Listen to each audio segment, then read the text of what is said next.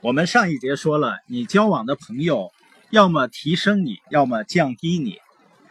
那最重要的是，我们对于我们的朋友而言，是提升者还是降低者呢？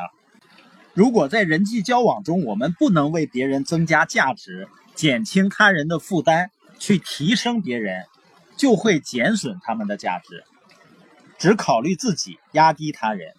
更进一步的来说呢？根据我们提升或者压低别人的程度，生活中呢可分为四种人。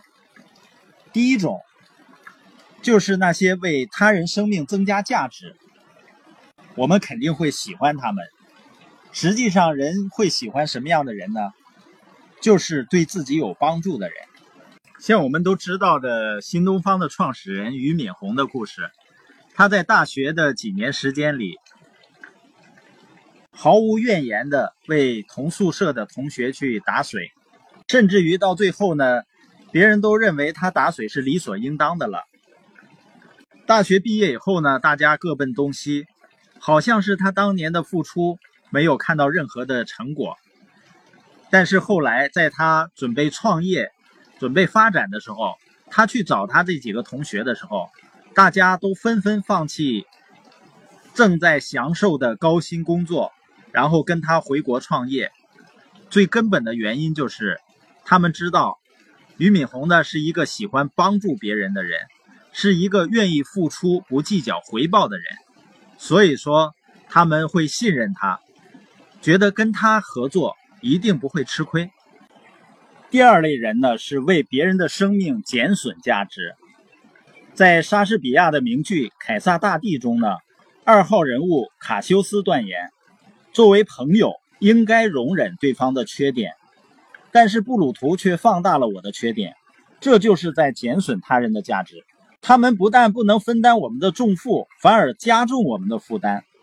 可悲的是呢，价值减损者的行为常常是毫无意识的。如果你不知道如何增加他人的价值，那么你可能就是在减损他人的价值。在人际关系中啊，接受是容易的，付出却难得多。这与建设和破坏某些东西是有异曲同工之处。制作一把精巧的椅子要花费熟练工匠很多的时间和精力，但是砸烂和拆掉一把椅子却是瞬间的事，而且不需要任何技术。第三类人呢，就是倍增他人的生命价值的人。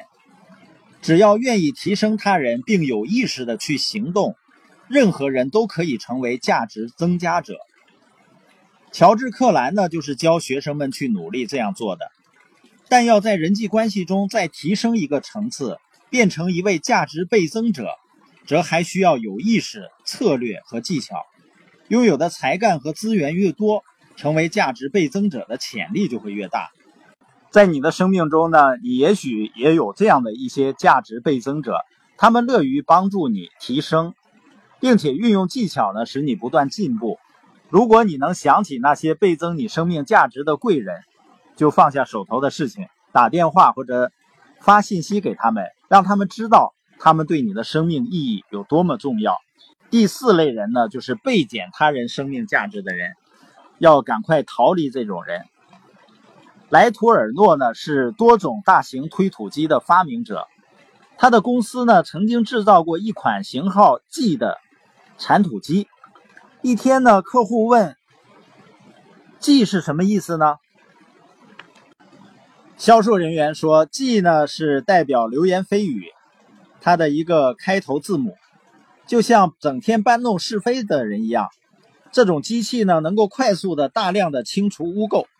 价值减损者是那些一下子要把你推到地狱里的人，他们会尽其所能，无时无刻的不压低你、贬损。”这些价值被减者的破坏力是非常强的，他们的负面行为通常是故意的，他们伤害别人，使别人变得糟糕，以衬托出他们看上去更优越，感觉更好。